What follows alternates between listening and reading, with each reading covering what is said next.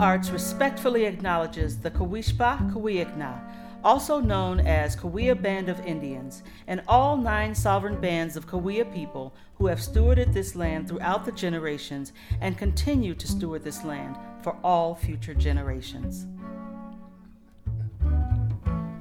Idyllwild Arts Foundation is proud to present One World, One Idyllwild, the series, in conversation with Pamela Jordan.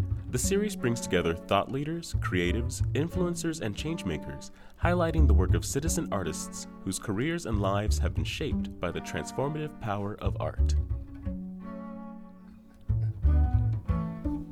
Today, I'm speaking with Sam Chaltain and Trung Le of 180 Studio, a global design collaborative dedicated to advancing people's understanding of the future of learning and what it requires. Sam Chaltain's writings about his work have appeared in both magazines and newspapers, including the New York Times, Washington Post, and USA Today. A former speechwriter for each of President Obama's U.S. Secretaries of Education, Sam has also written for Oscar and Grammy Award winning artists. A periodic contributor to CNN, Sam is the author or co author of seven books, a co producer of the PBS documentary film 180 Days Hartsville, and co creator of the 10 part online film series A Year at Mission Hill. Trung Le's work has yielded awards from Chicago, Illinois, and national chapters of the American Institute of Architects during his 25 plus years career. Lee's projects have been published in such periodicals as Architectural Record, World Architecture News, and Edutopia. His collaboration with Bruce Mau resulted in the publication The Third Teacher, a cabinet of wonders on how design can transform the ecology of learning. Lee blogged for Fast Company and is a frequent speaker at the national and international venues. In 2010, Lee launched The Third Teacher Plus, a multidisciplinary design think tank that treats the future of teaching and learning as a living question. In 2014, Lee co founded Wonder by Design. In 2018, he founded 180 Studio with Sam Chaltain. Sam and Lee, thank you so much for speaking with me today. Thank you so much for having us, Pam. Yeah, totally. Thank you for having us. Now, I'd like to spend some time talking about your book, Seed, and Spark. But to understand why you've written this particular book, let's start with a bit about your backgrounds. Sam, you're an educator, but you have also been a political speechwriter. How has your background in education and your front row seat to politics led you to what you're doing today? So, I've been in education my whole adult life. My first job out of college was teaching at a public university in Beijing, China. And then I taught English and history in the public and private schools of New York City. And I would say what initially attracted me to the field is what keeps me in it, which is education is the space where people of all different backgrounds and ages come together to try to forge some common meaning out of something. And I find that endlessly fascinating. And now, in the work that I get to do with Lee, you know, we work with schools and communities all over the world thinking about the nexus between the physical environment, the uh, invisible cultural assumptions of a community, the sometimes unarticulated hopes and aspirations that a group of people may have. So, in that sense, the time that I spent during the Obama administration as a speechwriter for both of his secretaries of education, it was very interesting to be entrusted with what, to some degree, is the most valuable tool of the Secretary of Education, which is the bully pulpit. You have a national platform in which to elevate and prioritize um, things within the field of education. So, what was really interesting for me, since I would say first and foremost, I really feel that I'm a storyteller, was trying to bring that spirit of storytelling to what can also be a messy kind of secondary option of sausage making. uh, and it was a fascinating experience. And I am certainly happier in the space that Lee and I now find ourselves in.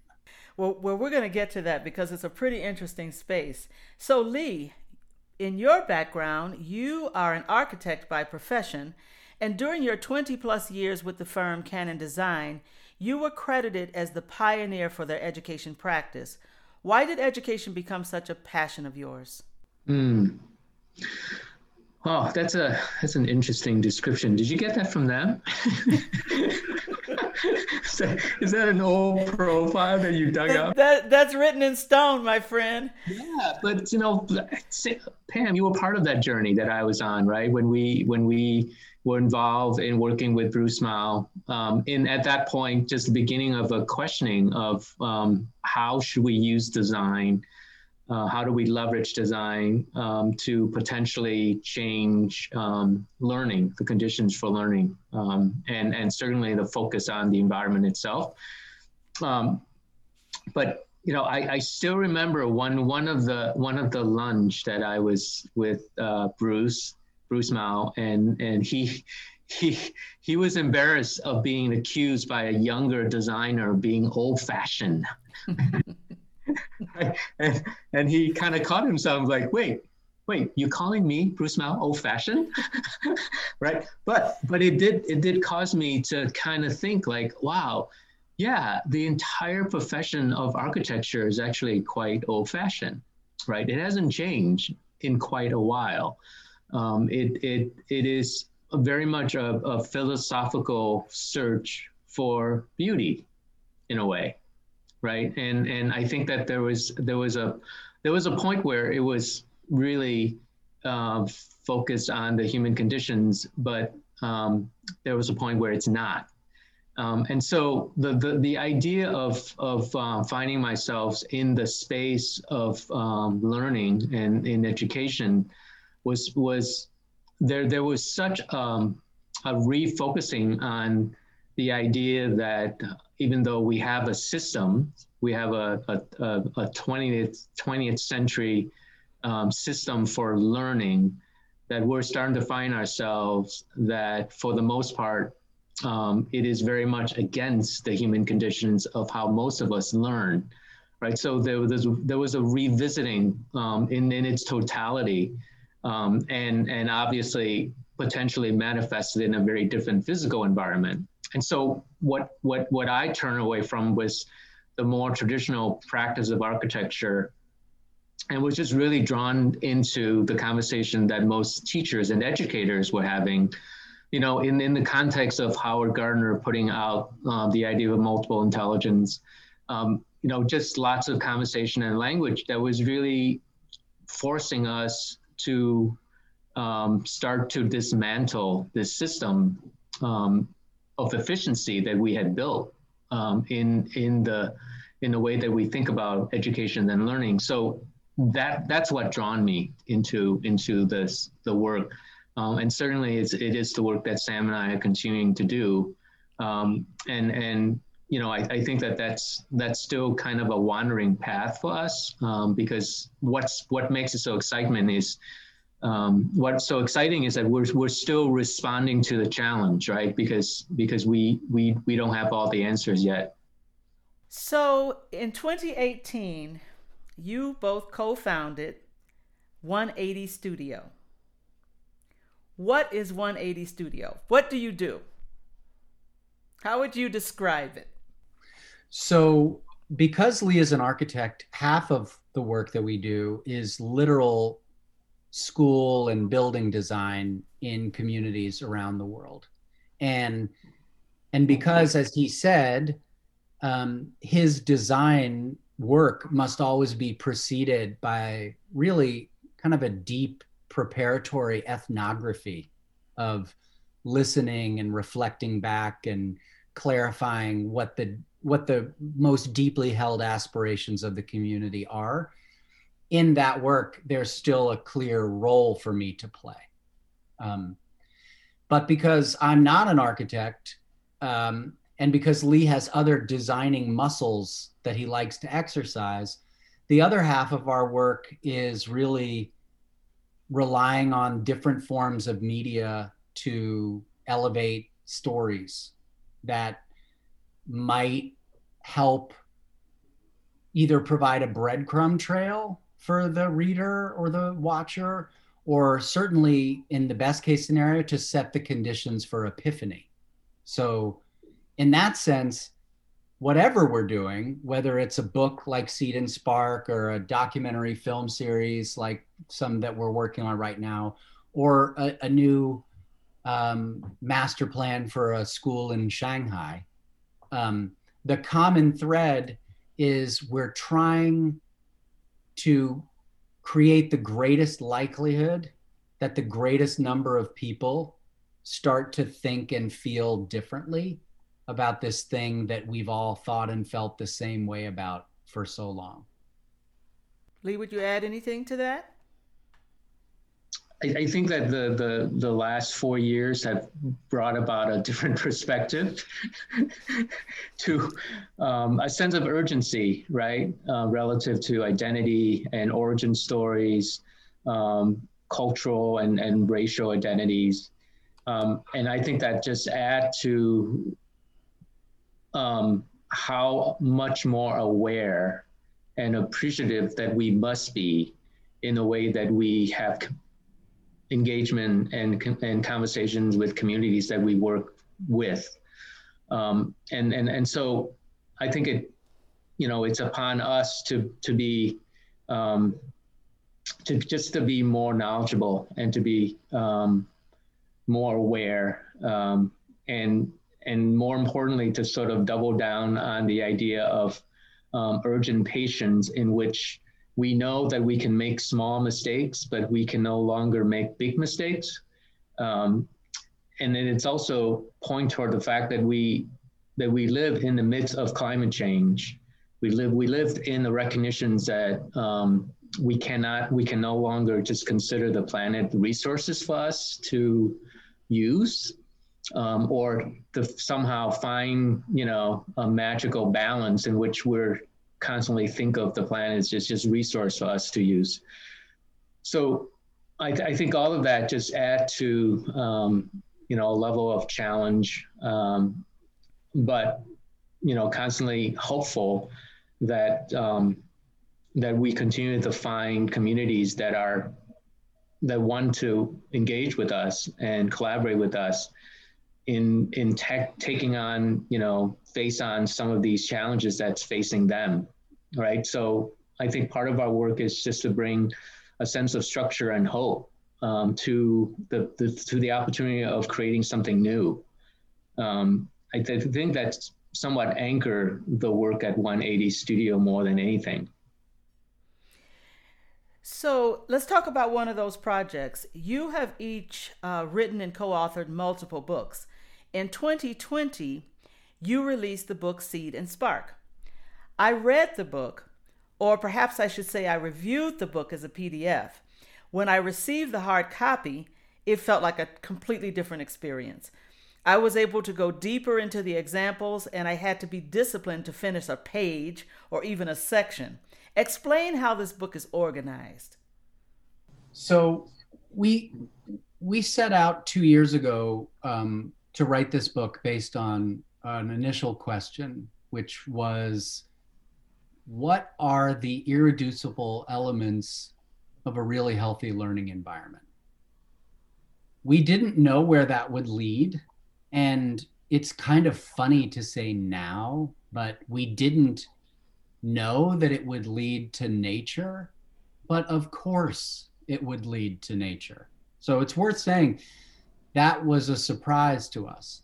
But once we arrived there and once we became a little bit more aware of the the tracks that had been laid down by people before us identifying the central design principles of living systems and and once we saw the universal applicability of them i mean for example the fact that living systems depend first and foremost on identity, information, and relationships. That sounds like the language of schooling um, in a good sense.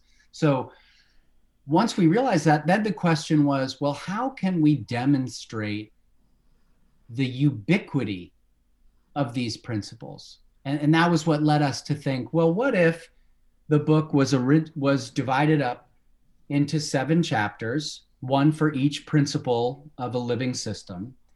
And each chapter had an opening essay. Why are we talking about identity? Why does this even matter?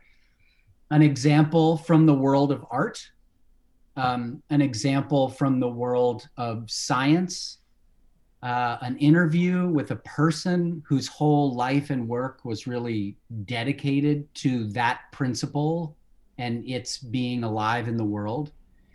And then a case story of a community that, whether they were directly aware of it or not, were in this regard living out that principle in their daily culture and way of being. And so, what we hope is that that structure gives people a lot of different ways to surf this material. It's possible, for example, to surf it linearly chapter one, chapter two, page two, page three. But it's also possible to just slalom all over the hill. Um, and either way, we hope yields the same conditions for epiphany. Um, but I think what Lee can speak to even more so are the really rich ways in which the book's visual layout uh, makes what I just described even more possible. Mm. But you you did describe a challenge that um, from from visual I I, I um, I didn't come out with a clear answer, which was how how do we create a visual understanding of the seven principles, right? And and so um, there there's an immediate sense of yeah, it's a Venn diagram and it's all equal, you know, and and quickly discover that no, it's not. Like if we're going to, well, in some way, have an understanding that there's no way you can diagram um, in a way that we understand complexity of those seven principles and how they the essence is the relationship among all of them right there there is kind of that quantum smear about those seven principles rather than the linear aspects of one leads to another um, which which led to like finding just understanding that there there is the text language right but there is also the potential of a visual language as well. And if we somehow can um, add a layer of the metaphorical aspects of the visual, it would just bring the richness um, and and like amplify the complexity of the seven principles. And it, it's I, I just thought like when when Sam talked about the idea that yeah we could illustrate each one of the principle through an essential question essay uh, through um, one aspects of the science and through an, a story about the arts and through a story about a community and through a story of a practitioner that was like that that was the key that was the key epiphany for me um, and there's there's that level of richness um, that the writing um, just capture you know, in so many different way. Um, and and so I, I think that you know we we we we also on this. I, I would say that I'm I'm just lucky enough that every time that there is this point of questioning more than the practice, um, I I somehow find myself involved in this kind of research project. You know, third teacher certainly was was one of that. Um, and, and Pam, I just still remember running workshops on the third teacher project with, with your students back at the Chicago Academy for the Arts. Um, and, and so you were, you, you, you, you were part of that sort of searching journey, I think. And for me, looking back at the beginning of Seed and Spark, you know, we were beginning on this journey of just thinking because of the opportunities that was in front of us of just wanting to learn more, right? Before before we applied it to the work that we were actually doing, and and certainly our journey back to Vietnam. Um, because of of a simple text that you had sent to me, uh, sitting in, sitting in a conference room in in LA, led us to that work, right? I mean, it's just crazy uh, how there is kind of this spiraling connection um, uh, around um, just a mindset of, of always wanting to be curious and, and to wonder um, and, and to c- continually questioning um, the work that we were doing and the intentions, and also recognizing that what else do we not know in order to, to do the work that we're in the process of doing. It, the book is so beautiful. Um, let me see if I'm saying this section right. Um, I think it's Go Big is one, and then Go Younger, and and you know you have even more resources there. Um, it's just so much that this book, I'm sure, will will for those who who get it, it will just stay in the forefront of everything you have because there's so much there's so much to revisit. And I also really love that you released it as a PDF for free, right? Really, this idea of access for anyone. Um, and that's really lovely. But I have to say, the physical book is is just is stunning. It really is. It was an experience just opening it. One of the things, I, another thing that I also loved about it, there are all these quotes through it that are so provocative. Um, one one statement in the book says, "Knowing what we now know, we can no longer do what we now do. To do so is educational malpractice." That's just that's just it just runs through your mind with everything everything that you know um, I, I just love the way the book is laid out You're listening to One World, One Idyllwild, the series, presented by Idyllwild Arts Foundation. My name is Pamela Jordan. We'll be right back.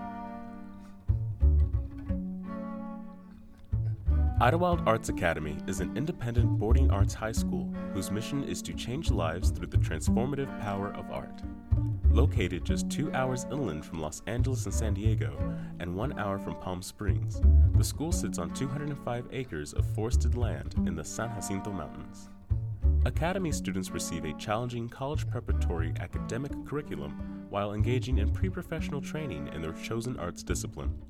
The school is also home to its world renowned summer program that serves children starting at age 5 through adults age 95.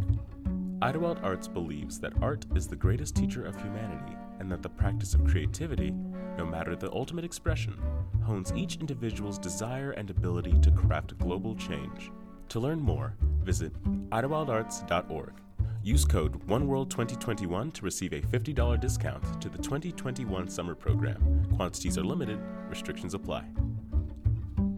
Please consider supporting the students of Idyllwild Arts and visit idyllwildarts/giving to make a gift today. If you're just joining us, I'm speaking with Sam Chaltain and Trung Le of 180 Studio, a global design collaborative dedicated to advancing people's understanding of the future of learning and what it requires. When people visit um, the website seedandspark.live, right, uh, they are invited to join the expedition. Can you explain what the expedition is for Seed and Spark? Yeah, so so again, this this whole project began with a question, and and it has thus far yielded a book, and a book is a good vehicle. It's a good container for lots of people and lots of ideas, and and so for everybody that likes this container and this vehicle, we hope it's useful. But of course, the, the the ongoing question for us is what other vehicles, what other containers might there be that will facilitate greater seeding and sparking? So the expedition is our effort to use 2021 as an intentional group response to the madness of 2020 in the service of searching together for a new story for humanity that uses nature as a guide. So, in other words, what would happen if a bunch of people from around the world carved out some time to teach and learn from one another um, about many of the ideas and many of the wise voices that are contained in Seed and Spark in order to both get better at showing up in our own lives and spheres of influence, both personally and professionally, and also maybe to imagine and execute on some shared group work that would not otherwise exist in the world if we didn't come together. So we're we're only a week in, but we've been really pleased that thus far we've we've found community and people stretching across four continents um, and we've begun the process of just kind of getting to know one another and starting to think about how we set up a virtual workspace into which we can all kind of look forward to returning and learning in together. So I do invite people to go to that website, seedandspark.live, uh, and become part of the expedition. It really is. I know it's just a weekend uh, I'm, enjoying it, meeting the people. It starts with uh, the music and offerings of others. Uh, it really is creating a community, and it's it's wonderful to be a part of it. Um, I know of, of projects that you're you're doing around the world or have done around the world. I believe that uh, in the past, maybe when uh, you were with Wonder by Design, I think you did a project uh, for, Turkey, um, looking at their middle schools. Um, you're currently working in Vietnam you really have projects. I, I, I tell us about some of the communities around the world that are creating these learning spaces that are human centered. Just some examples that we can understand what's going on around the world. Yeah, I'll, I'll start with um, the project in, in Vietnam, and and again, um, you know, it was it was through your your connection. Um, it was somewhat magical that um, you know in that, but in one particular day, that um, that that client, that friend now, that partner now, um, that lived eight thousand miles away, just happens to be in the same hotel that that that I was in, uh, and Sam was also there. But um, that simple text connected us, you know. So um, it's it's so interesting because um, you know Tan Bui um, parents left Vietnam in the same conditions that my parents and and myself left Vietnam um, born in Australia and then came back and and sort of found himself in uh, his origin story to say that um, even though I'm I'm Australian, um, Vietnam is kind of home for me.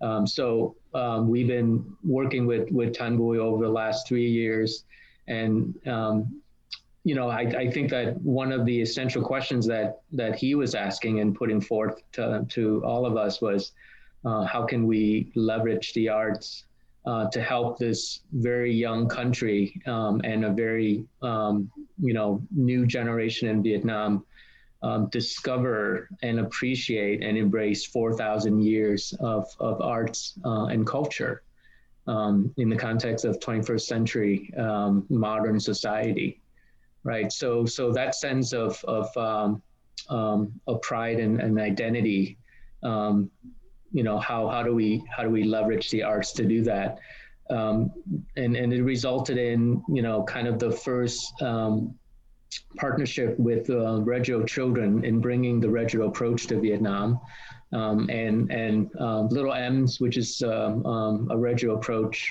um, and and partner with Reggio Children, opened up uh, maybe a year ago in Ho Chi Minh City. Um, and so the next project that we're working on is a kind of an integrated um, city um, that involves um, not only a K 12 um, academies, um, but also involve a two years, you know, post high school college program um, the arts is is also there, uh, and then uh, community center and sports complex is also there, all all in one complex. So, I think that it's just one of these, um, you know, really grateful projects that that we're a part of, Um, and um, we're not only there to um, to think about the physical environment, but we're also part of a larger team to literally design um, the curriculum uh, and and the learning approach um, as well. Um, so it, I think it, it's it's it's just such a unique opportunity to kind of you know have the ability to kind of design the entire ecosystem um, that's grounded in you know what does it mean to be Vietnamese um, and and um, what are what are all the fundamental questions that we need to ask in in trying to uncover and recover some aspects of that.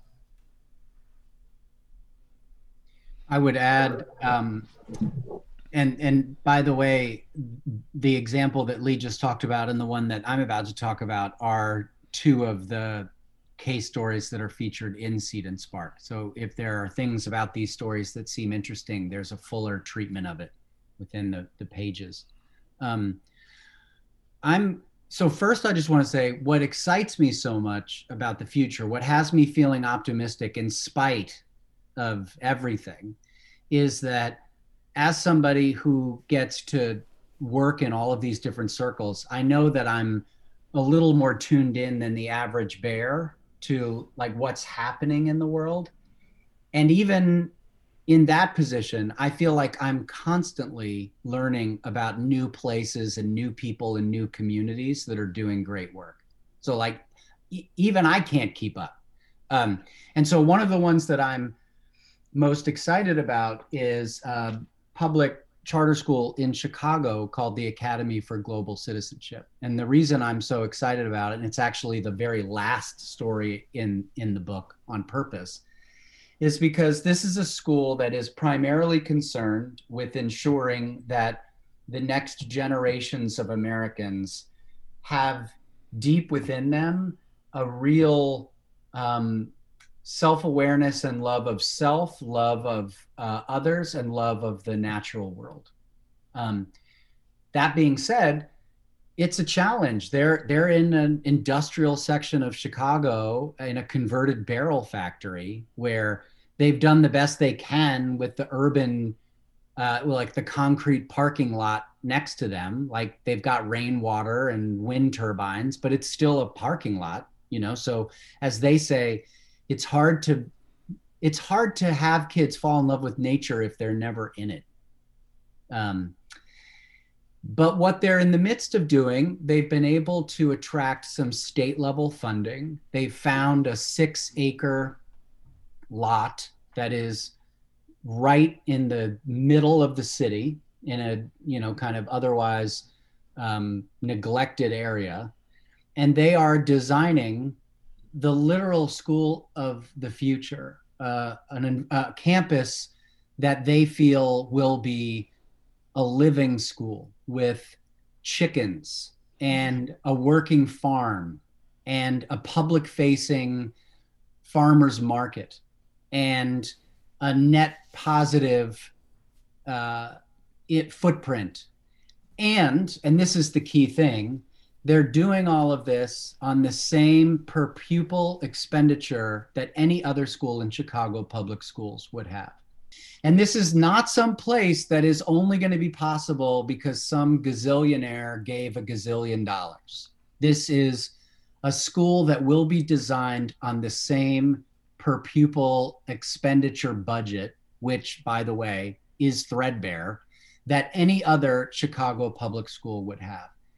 And, and so, what excites me about that is AGC is going to make it impossible for the rest of us to say, well, that's great, but that wouldn't work here. Well, if it if AGC can pull this off in downtown Chicago on a CPS budget, then I'm sorry, the rest of us need to get in line and do the same. You know, selfishly, I want to briefly talk about leadership. Certainly, I find myself in in the role of president having to think forward, wanting to think forward, wanting to have vision um, for the institution.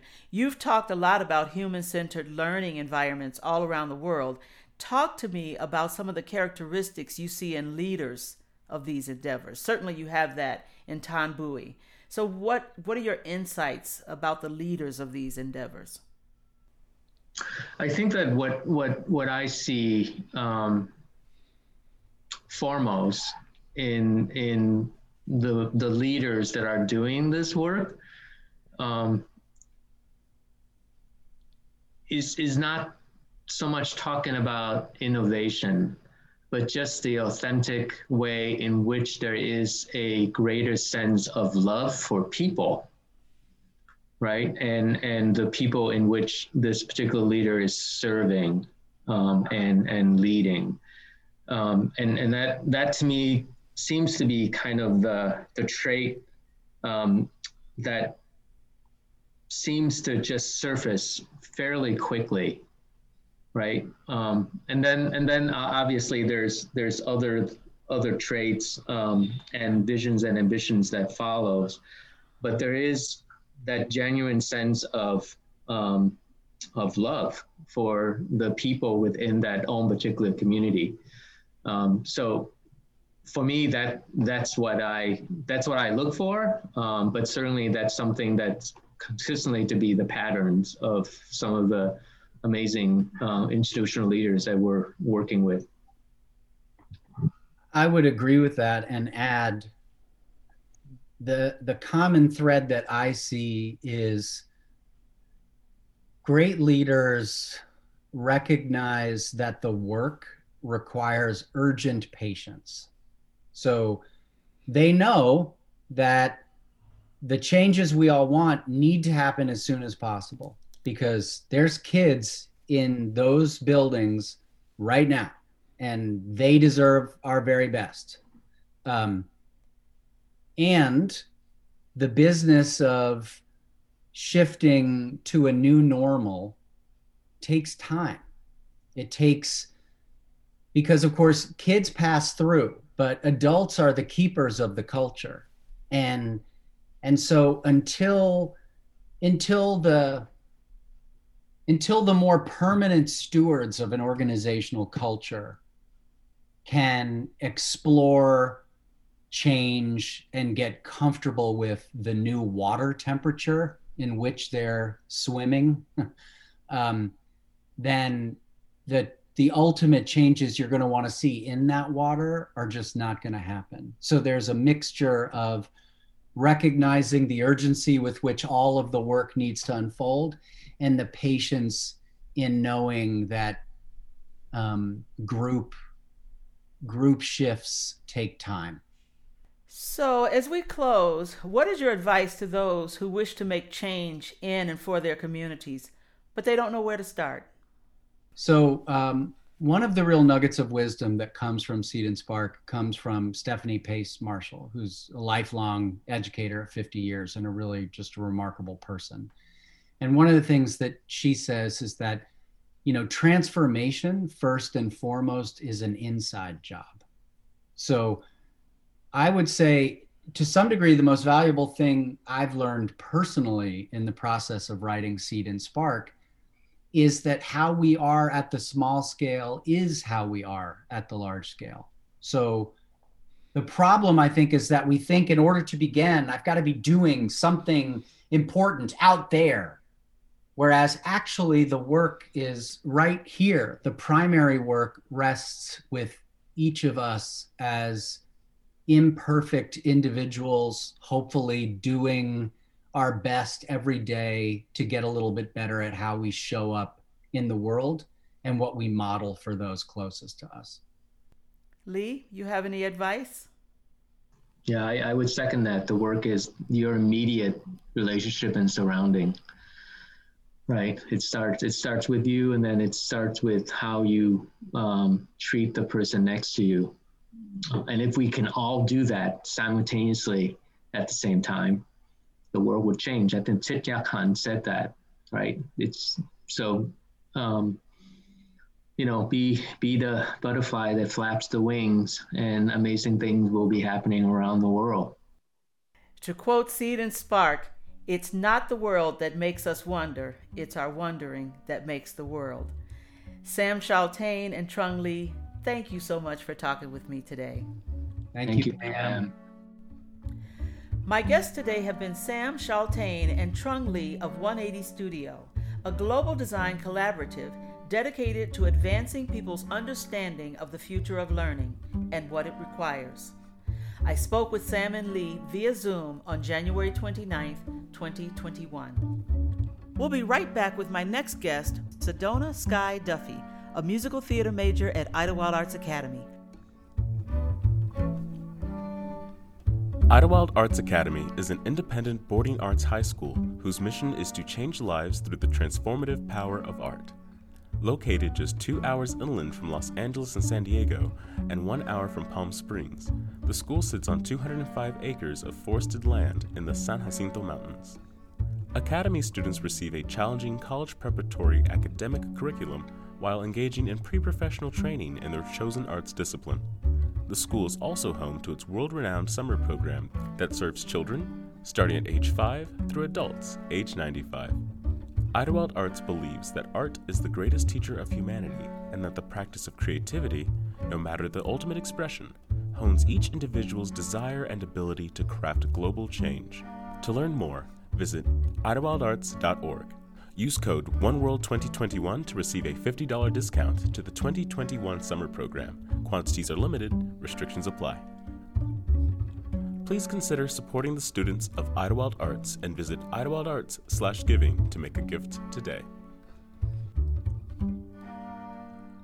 From Idyllwild Arts Foundation in Idyllwild, California, I'm Pamela Jordan with One World, One Idyllwild, the series.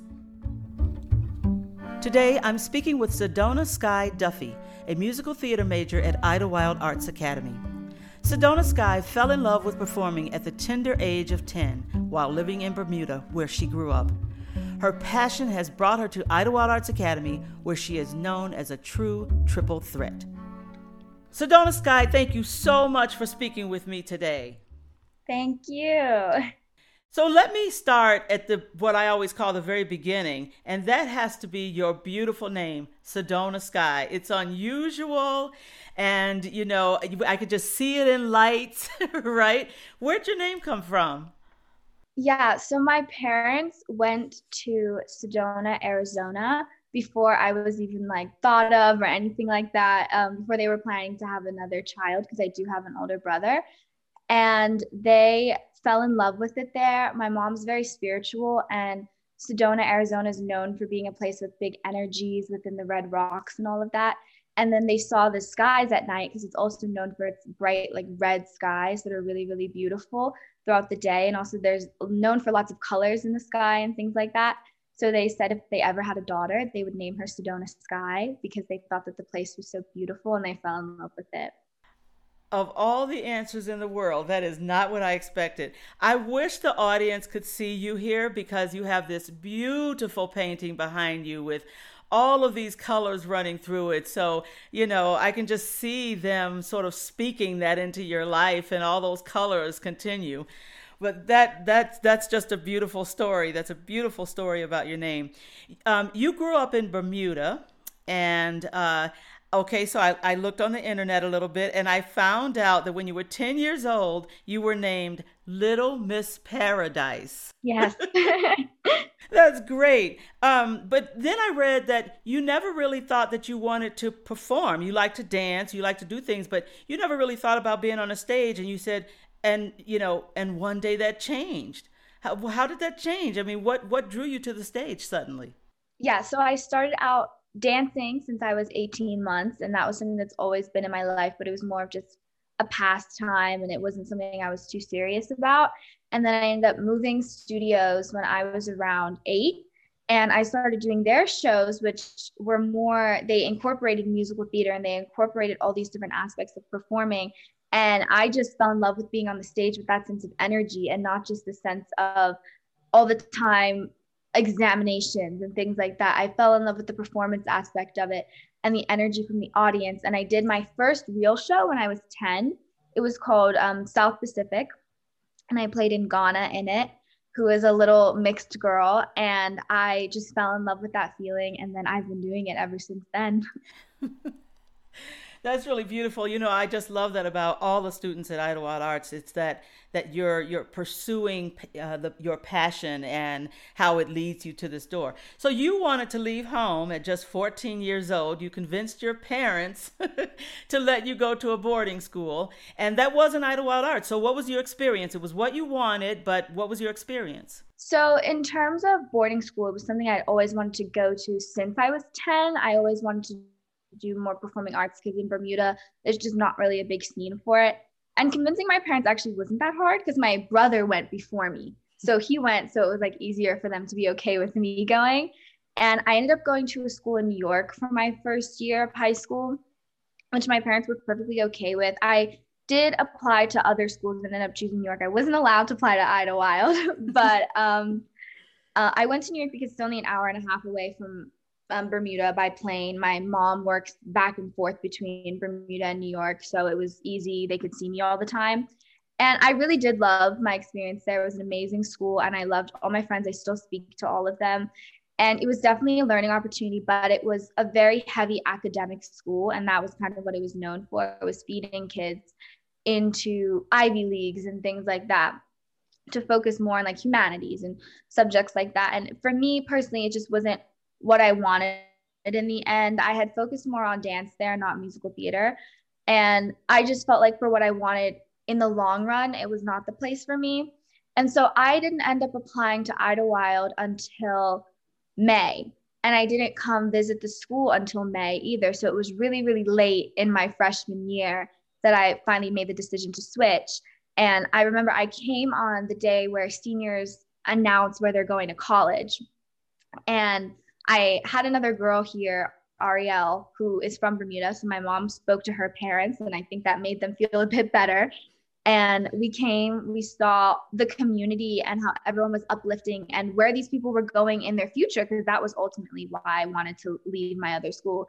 And it was just such a sense of community. And my parents felt safe with me up here. They felt safe with everything. And so I did convince them because at first it was just a visit. I did my audition, I did get in, and I convinced them, and then they ended up letting me come here. That's uh, that's beautiful. You know, there when you're pursuing your passion and you're happy, you know, at, at, at, a young age, there's so much more you can do than feeling like you're fitting in a box and you're doing well. So, you know, I would imagine your time here has just uh, created more opportunities for you, not not fewer or a narrower path. So I've watched you perform many times over the years, and I, I kind of tease you a little bit, but I'm actually very serious when it comes to the stage, you have what is very well known as the it factor that nobody really seems to be able to describe. Um, but you know, you're a triple threat. You clearly have worked on your singing, your acting, your dancing. I just saw you over the weekend. At, which role were you playing, Roxie Hart or Velma? I can't remember. I do remember that scene ending in a perfect split, you know, um, and all the dancing and singing. Um, but but really, you know, I, I, feel that so often when you're performing, you just draw the eyes just draw to you because you're just giving off so much energy. So I guess my question is, what do you get from the audience, and what do you hope the audience gets from you? For me, I feel like the reason it's been so difficult because of COVID is because what I really felt like I get from the audience is their sense of energy and their emotions because when you're performing, you can feel it affecting other people in whatever way that is. And I feel like seeing that reaction from them, it really puts that into me as a performer and makes me build up what I'm doing when I'm performing live and create more authentic performances because people are right there and I'm reacting to them reacting. And what I really like to give to an audience is a story and a journey through whatever I'm doing because I feel like in especially live theater, there's such a sense of giving and there's such a sense of vulnerability between performer and audience.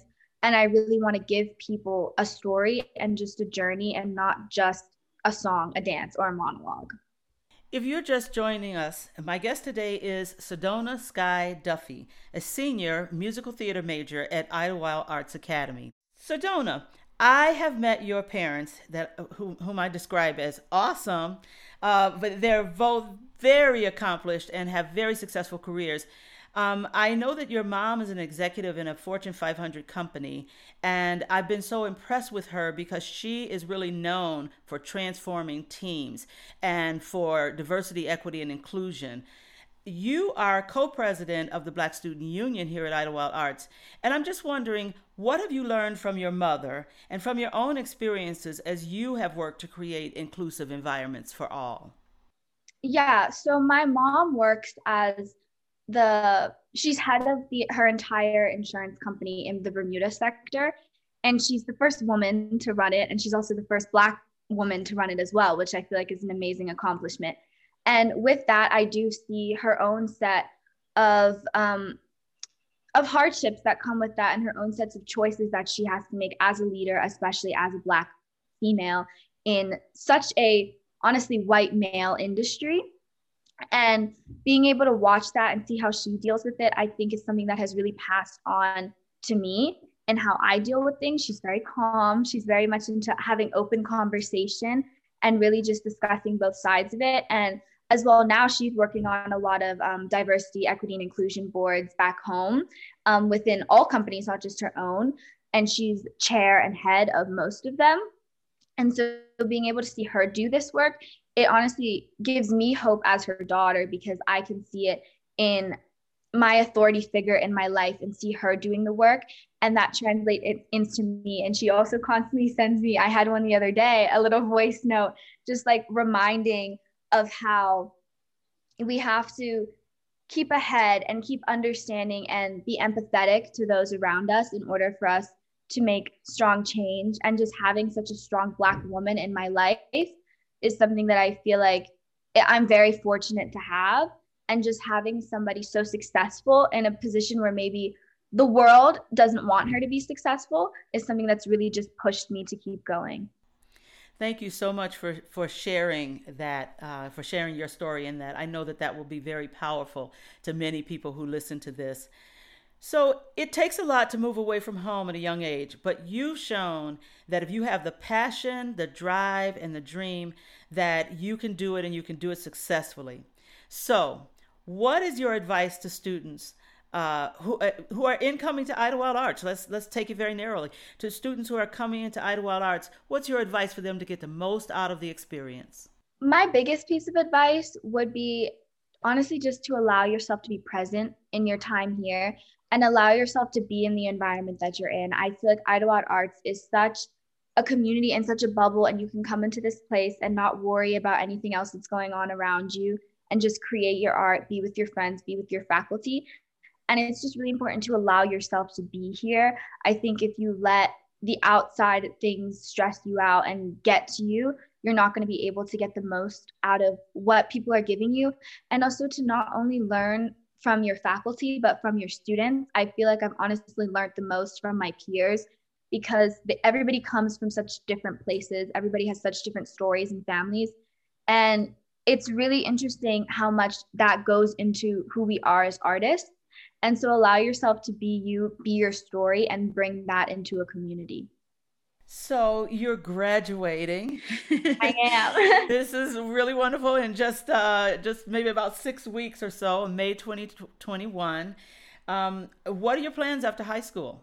Yeah. So originally they've changed a little bit. Um, I was going to it's called Arts Ed in London, and it's actually the number one school for musical theater. It's Andrew Lloyd Webber's school, and that is where I was set on going. But right now, I'm actually deciding again, I've changed my mind between Arts Ed and Howard University. I do have a scholarship to Howard and um, legacy through my mom. That's where my mom went to study business. And with everything going on right now in the world, I really am trying to make the decision if I would like to attend an HBCU and really have that experience of being surrounded by other artists of color and working as an artist of color so right now I am deciding between those two schools, but in all honesty, they're two great options. So I'm really glad that I have the opportunity to even have that choice to decide. They are two great schools. I'll say to, I didn't go to, to Howard, but I'll say to all my Howard friends, HU, because that's what I know they say. Mm-hmm. Sedona, no matter where you go, no matter what you do, I know you're going to be successful. I know you're going to be on the stage, and I'm going to be right there to see you, sitting in the front row. Thank you so much for speaking with me today. Thank you, Pam. My guest today was Sedona Sky Duffy, a musical theater major at Idyllwild Arts Academy. I spoke with Sedona Sky via Zoom on April 16, 2021. Join me next time when my guest is Jason Patera, head of school at the Chicago Academy for the Arts.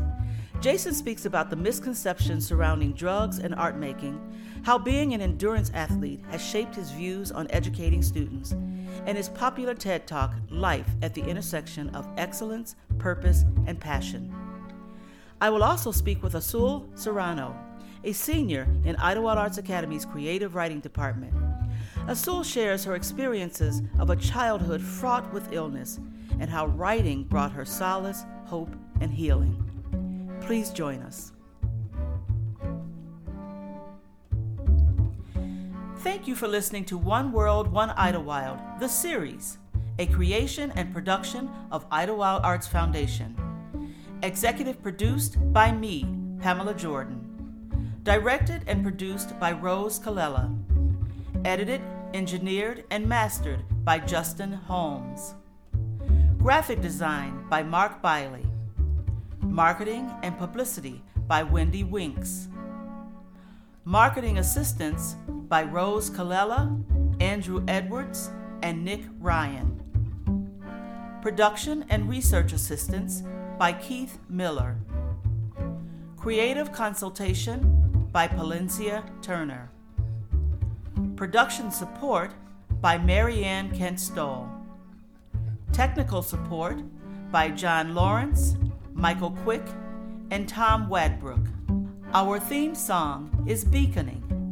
It was composed and performed by the incomparable Marshall Hawkins.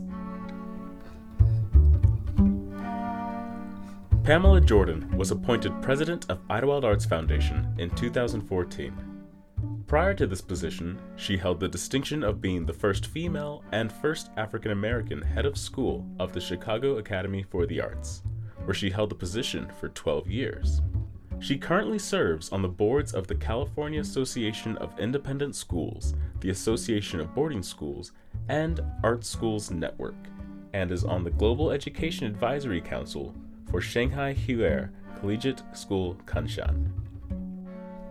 One World, One Idyllwild, the series, is a product of Idyllwild Arts Foundation. Any use of materials, including reproduction, modification, distribution, or republication without the prior written consent of Idyllwild Arts Foundation is strictly prohibited.